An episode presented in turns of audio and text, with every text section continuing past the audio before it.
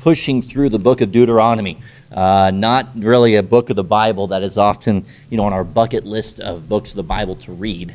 Yet there really is a lot of great details that are not given in other passages of Scripture. And so the book of Deuteronomy gives us further insight, and of course also on the commands and the laws of God, which are talked in greater depth the further you get into the book. But Deuteronomy, from chapter 1 to really the end of chapter 4, is just a review that Moses is giving of the journey that God has brought the children of Israel up to this point, and really from their slavery in Egypt all the way past their wilderness wanderings, and then up to the point of God's commands, which are given. And the commands, that is, of the way in which they were to be living and are commanded to live their lives, and the laws which God had laid out. And so with that in mind, Deuteronomy chapter 2, we find the wilderness wanderings review, you could call it, and the details that are given, though I don't intend to read through the entire chapter, but the details within this chapter give us an insight which is not found in the book of Numbers. Numbers 14 is where we find the children of Israel in that beginning portion of their now starting to wander in the wilderness. But in Deuteronomy 2, we're told some of the events that took place during that time. Let's look together, Deuteronomy chapter 2 and verse number 1. The Bible says, "Then we turned and took our journey into the wilderness by the way of the Red Sea, as the Lord spake unto me, and we compassed Mount Seir many days. And the Lord spake unto me, saying, Ye have compassed this mountain long enough. Turn you northward, and command thou the people, saying, Ye are to pass through the coasts of your brethren, the children of Esau, which dwell in Seir, and they shall be afraid of you. Take ye good heed unto yourselves, therefore. Meddle not with them." So these are the children of Esau, or we would know them to be the Edomites. Look down at verse number 9. The Bible says, "And the Lord said unto me, Distress not the Moabites, neither contend with them in battle, for I will not give thee of their land for a possession, because I have given Ar unto the children of Lot for a possession." So we see the Edomites and the Moabites. These are within their wilderness wanderings, the people groups to whom they are passing through.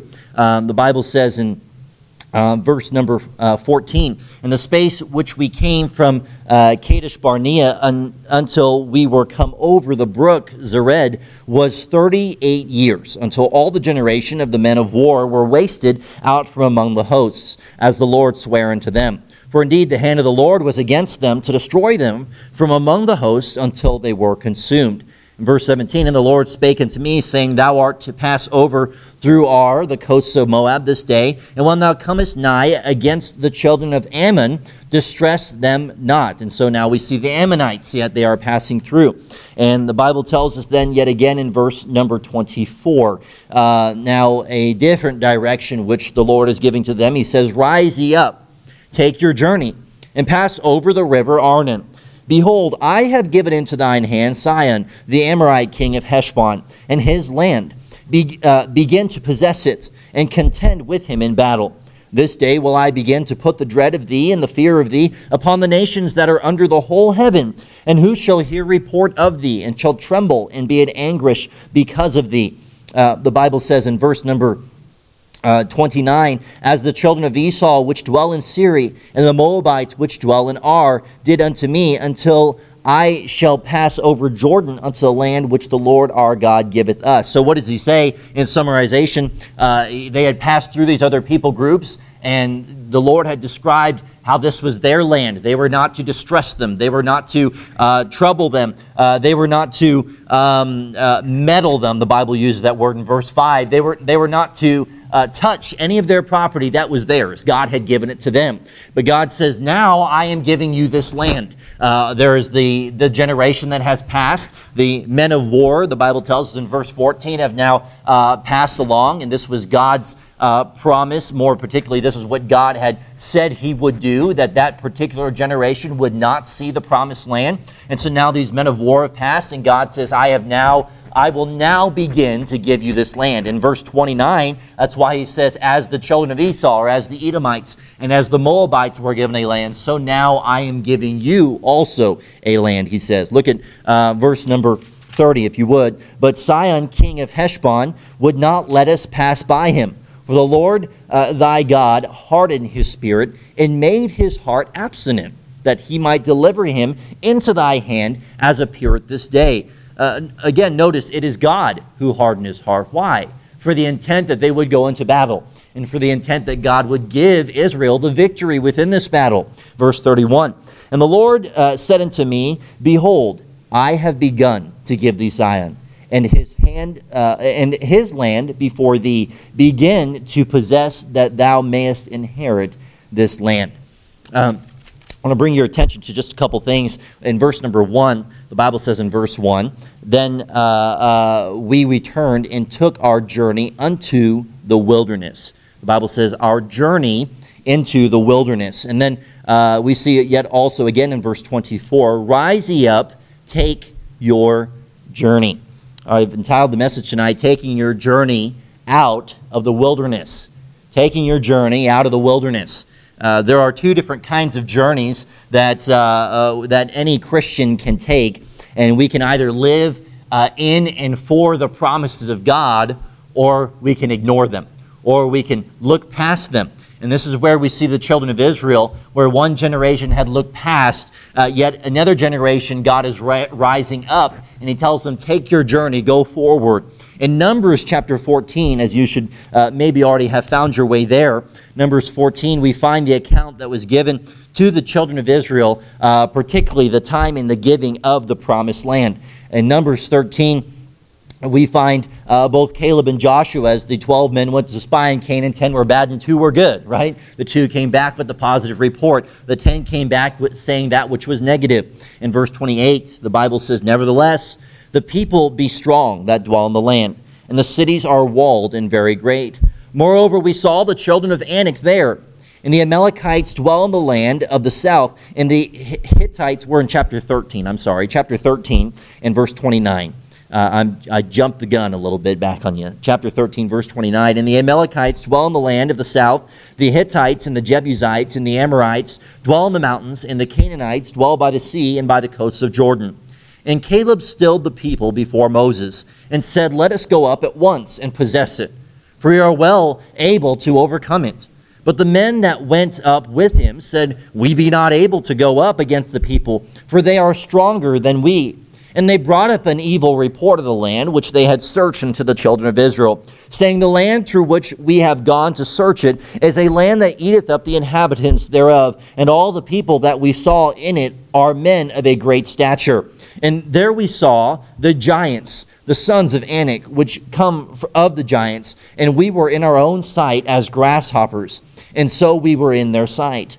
And all the congregation lifted up their voice and cried, and the people wept that night.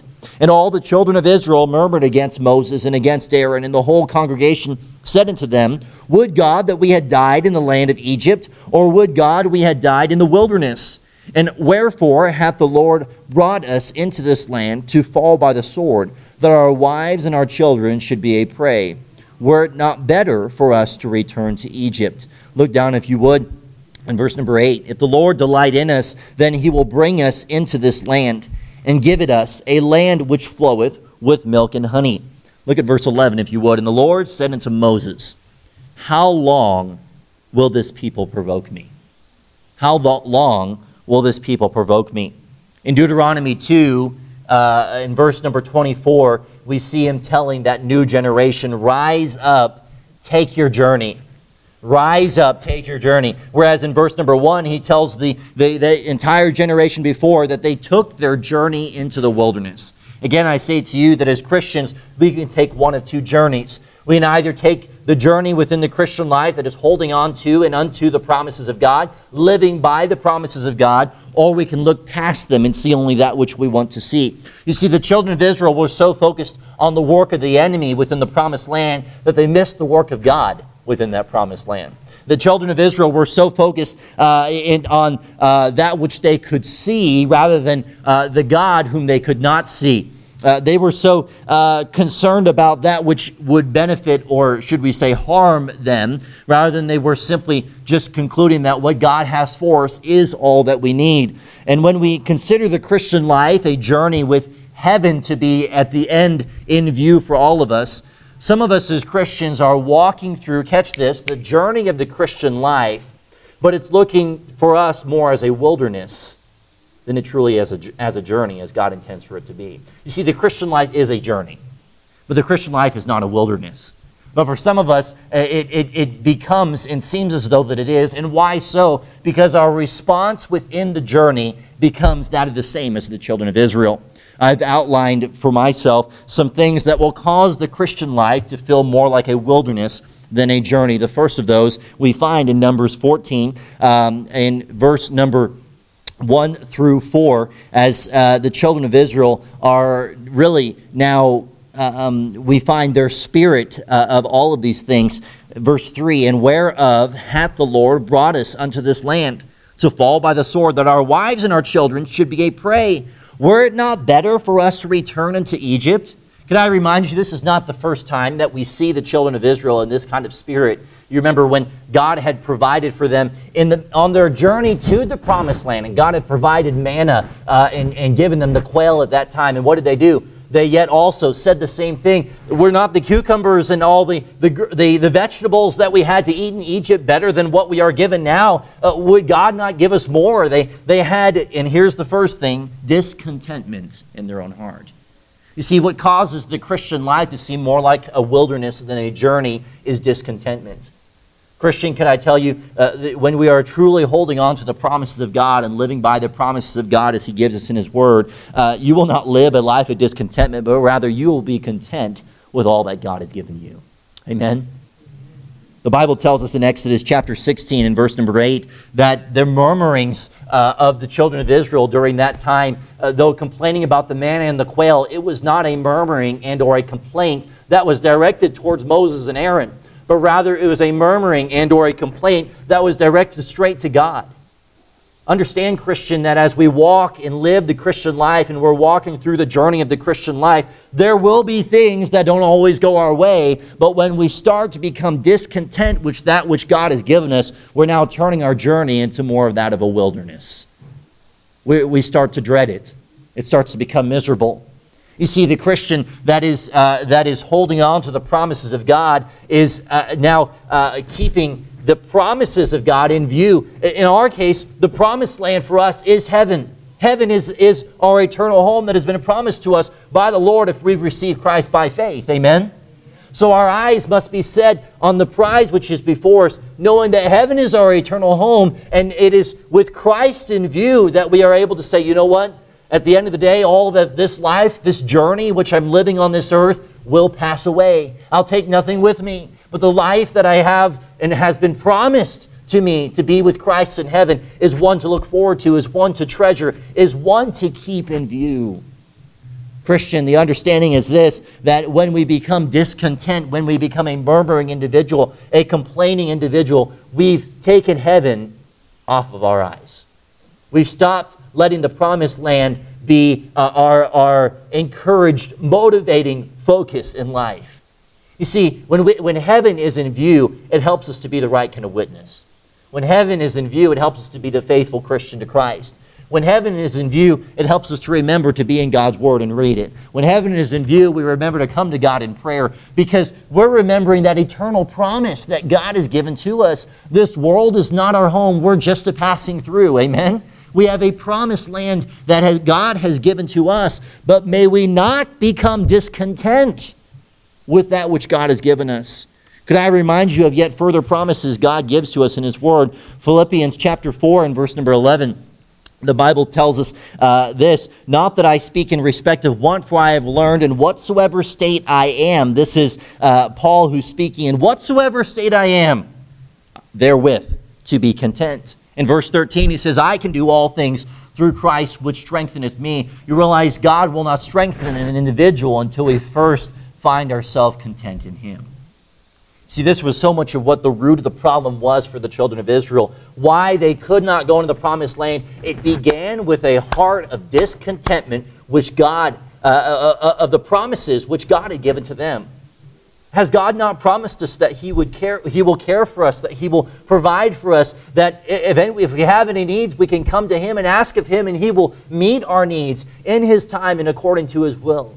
He has told us these things. But yet, how easy it is to let the Christian life become a life of discontentment. Hey, Christian, be content with that which God has given you. Amen? Hold to the promise that God has given to you of knowing that heaven is your home. In James chapter 1 and verse number 17, why don't you look there with me if you would. James 1 verse 17 is a wonderful promise and a reminder of who God is and how He should be seen in our lives. James 1 and verse 17. The Word of God says, "Every good gift and every perfect gift is from above and cometh down from the Father of lights, with whom is no variableness, neither shadow of turning." So we're understanding that everything that comes into life is because of God. And look, though there are things that are discouraging, that are discomforting, that we have reason, we might say, or excuse to complain about, yet at the end of the day, think of all the good things that God does in our life. Amen? You see, when we are walking through the journey of the Christian life, it must be a life of contentment. You see, when Paul said, in whatsoever state, he says, at any time I'm choosing to be content. When Paul says in verse number 12 of Philippians 4, everywhere and in all things, he's saying anywhere that God has me, I'm choosing to be content. In verse 13, when he says, I can do all things through Christ which strengtheneth me. He says, I can do anything. So anytime, anywhere, and in anything, I'm choosing to see God in it, and I'm depending upon Him during that thing, within that place, during that time, whatever it may be, I'm looking to God, I'm holding to His promises and remembering that that which God has given me is all that I need. Christian, don't allow yourself to be so drawn to a state of discontentment that it causes you to walk through the Christian life as though it's a wilderness. You see, this is what the children of Israel had done. Now, the very journey which was meant to be one of looking forward to the promised land, now they are dreading it because God is now causing them to go through 40 years of wilderness wanderings as a result of their discontented attitude. You know, it's very true, I believe, that God allows Christians to even wander through a wilderness as a result and because of a discontented heart. They have so given themselves to being angry and frustrated with what God brings into their life. And by the way, again, any complaint is a complaint to God. They've become so discontent with the life which they're living that now God has so allowed them just to continue wandering. Does that mean that God cannot turn them back to Himself? God can. But I do believe that at the same time that there are some Christians who are simply wandering. Why? Because they have so, we would use the words as Paul said, they have so seared their conscience to being content with all and only what God gives to them. Let me give you the second thing here. The next thing that will cause the Christian life to feel more like a wilderness than a journey is pride. Pride. Deuteronomy 2, if you're still there, in verse number 14, we see God bringing down the pride of the children of Israel. By now, we're in the book of Deuteronomy. It tells you somewhat of the progress that was made since the book of Exodus. And by now, undoubtedly, the children of Israel were starting to think pretty highly of themselves. They are God's chosen people. They have been delivered out of Egypt, a great and powerful nation. God has even parted the Red Sea for them to cross freely on dry land. Wow, they are such a special, and as the Bible calls them, they are a peculiar people, a chosen people of God, but yet that now God brings them down to such a point that verse 14 says this, and the space in which we came from Kadesh Barnea until we came over the brook of Zered was 38 years until all the generation of who? What kind of people? Well, the Bible tells us all of that generation, but more specifically, the men of war were wasted out from among the hosts, as the Lord sware unto them. Yes, if you look back in the book of Numbers, you'll find God having said that that particular generation of the children of Israel would not see them. Those fathers would not see them, but would see the promised land, but their children would. But understand this, that God had brought them so down and low that every bit of strength which they had is now gone. You know what's interesting about here in Deuteronomy 2 is where you find God drawing these men to the end of themselves by pulling out all their men of war. Yet all three of these companies which they passed through, the Edomites, the Moabites, the Ammonites, what does God tell them to do? Don't touch them. Why? Because God is helping them to understand this, that I am the one who's going to bring you the victory. It's nothing that you can do in and of yourself. It's not about you. In fact, it's very interesting that he uses the word in verse 24. He says, contend with him in battle. While the word contend has to do with a fight, but yet contend also has the idea of withstanding. That gives us the understanding that God was not saying, oh, you guys are plenty powerful enough, go do it. No, God was saying, I am going to turn the enemy against you, and therefore then I am also going to give you the victory. He didn't tell them to go, you guys just take all your ammunition, take all of your strength and ability, and you guys just take them out because you got the full capability to do it. No, God says, you simply contend. Because what I'm going to do is cause the enemy to be turned against you. And that's why we see in verse number 30, why the king himself, what his heart was hardened, not out of anything more than God himself. God was giving them that land. So we find a pride issue. It was an issue that we know the opposite of pride is that of humility. It was a humbling of themselves that God was doing to the children of Israel. Turn with me, if you would, to Luke chapter 7. Luke chapter 7. We find a man of humility in the book of Luke, and one we could find many, but one that would come to my mind, that is, in Luke 7. Here is the centurion servant who's getting yet to be healed by Jesus himself. But the centurion, in his attitude within all these things, just to gain context, Luke 7, verse 2, the Bible says, and a certain centurion who is dear unto him was sick and ready to die. A centurion servant, that is. Look at verse 6, if you would. Then Jesus went with him, them, and when he was now not far from the house, the centurion sent friends to him, saying unto him, Lord, trouble not thyself, for I am not worthy that thou shouldest enter under my roof. You know what we find of this man? His humility went as far, it went right into his home. Humility in the home. Let me ask you, Christian, is humility defined in your home? If others were to come into your home, could they find people of humility? Do your children know you to be a person of humility? Does your spouse know you to be a person of humility? You see, what this man saw, he said, I'm not even worthy that Jesus should step into my home. In other words, he's saying, my home is not worthy. All of what I have is as a result of and because of Christ. And so I am not worthy of it. I'm a dirty, filthy, rotten sinner in need of Christ. God does not deserve to be into my home. I'm unworthy of Christ to be here. Humility in his home. Number two, we find humility in his person. In verse 7, the Bible says, wherefore, neither thought I myself worthy to come unto thee. Not only to come into my home, but I'm not even worthy to come before you. I am nothing more than a sinner before you. The question should be asked to ourselves, who do we see ourselves to be before God? Somehow we can gain some understanding in our life that God owes us something, that God needs to do something for us. See, this is what happened to the children of Israel. God had so blessed them and blessed them and blessed them that their heads began to get bigger and bigger and bigger. And now God's having to poke their head to let all the air out, right? To bring them down to the end of themselves. Christian, are you here tonight? Maybe God needs to bring you to the end of yourself. And all the blessings that God has given to you and promised you, and you've been flourishing in those blessings. But now maybe something has so come into your life that's caused you to now become proud of that which you have. Can I remind you, nothing that you have is because you earned it. All of what you have is because God has given it. Amen?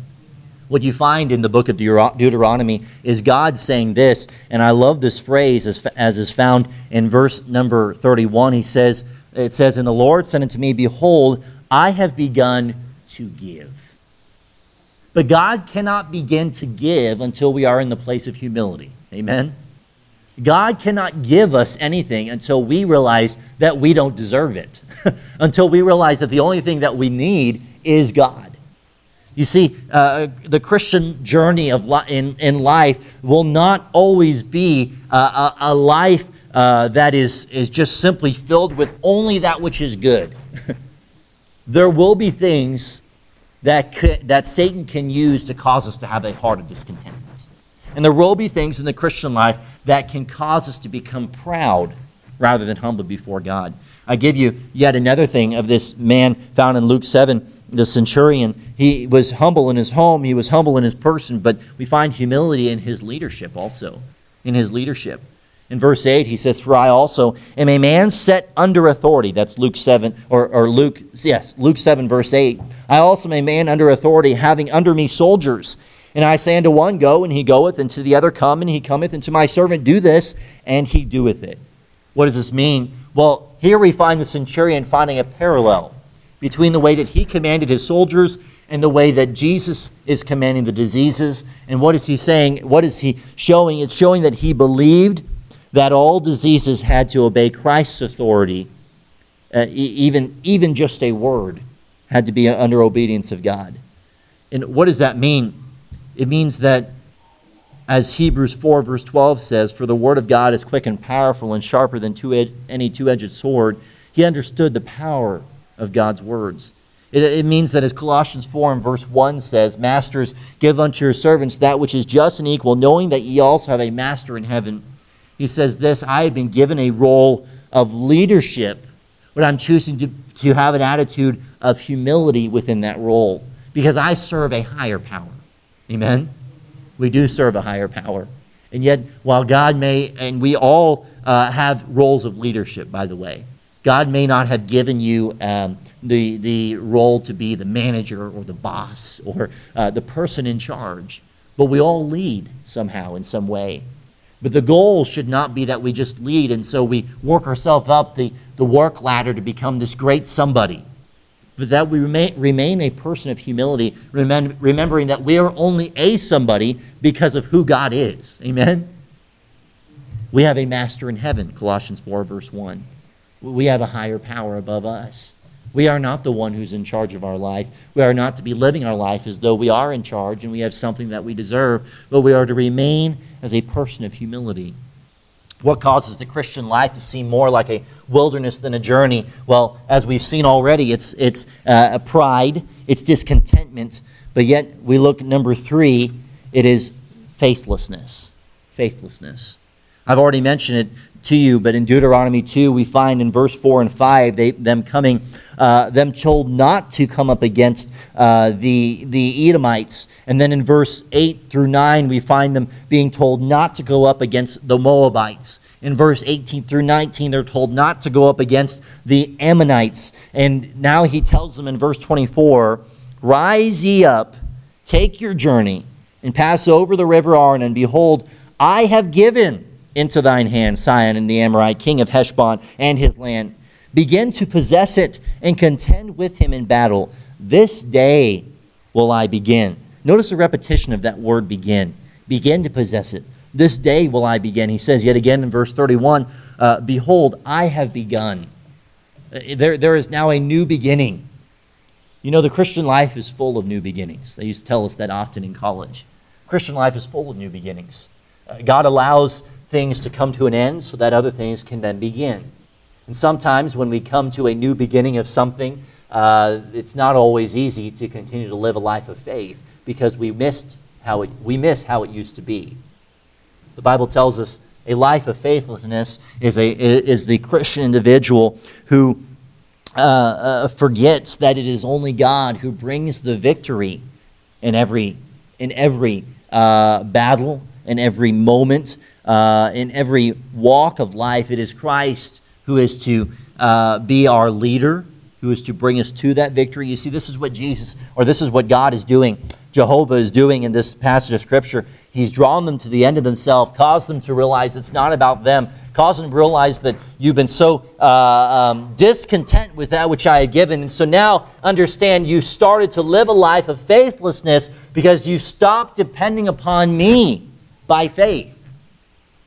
When he tells them to rise up, to now begin to contend, he's telling them, begin in faith. Understand now, you don't need your men of war. Understand now, you don't need what the way things used to be. You don't need great possessions. You don't need great talents. All you simply need is God. And when God is all that you have and you conclude that he's all that you need and you become content with Christ, it's only going to help you to live a life of faith in the Christian life. You see, we're talking about the faith life. The faith life. In Philippians 4, verse 13, Paul says, I can do all things through Christ, which strengtheneth me. Hebrews 11, verse 6, and I conclude with this passage, but without faith it is impossible to please him. For he that cometh to God must believe that he is, and that he is a rewarder of them that diligently seek him. Without faith, it's impossible to please him. The problem is the children of Israel were not trying to please God because they weren't living by faith. They weren't diligently seeking him. And as a result of them not choosing to diligently seek God, what did they lose? They lost the reward. I'm not saying today that God can take away your salvation. And praise the Lord, he does not. Amen? You receive salvation, it's for all eternity. But I am saying that as you're walking and living the Christian life, could it be that faithlessness, that pride, that discontentment has caused you to be living the Christian life as though it's more of a wilderness journey than it is a journey to the promised land? Let's have every head bowed and every eye closed. I wonder if I could pray for you tonight. If God has spoken to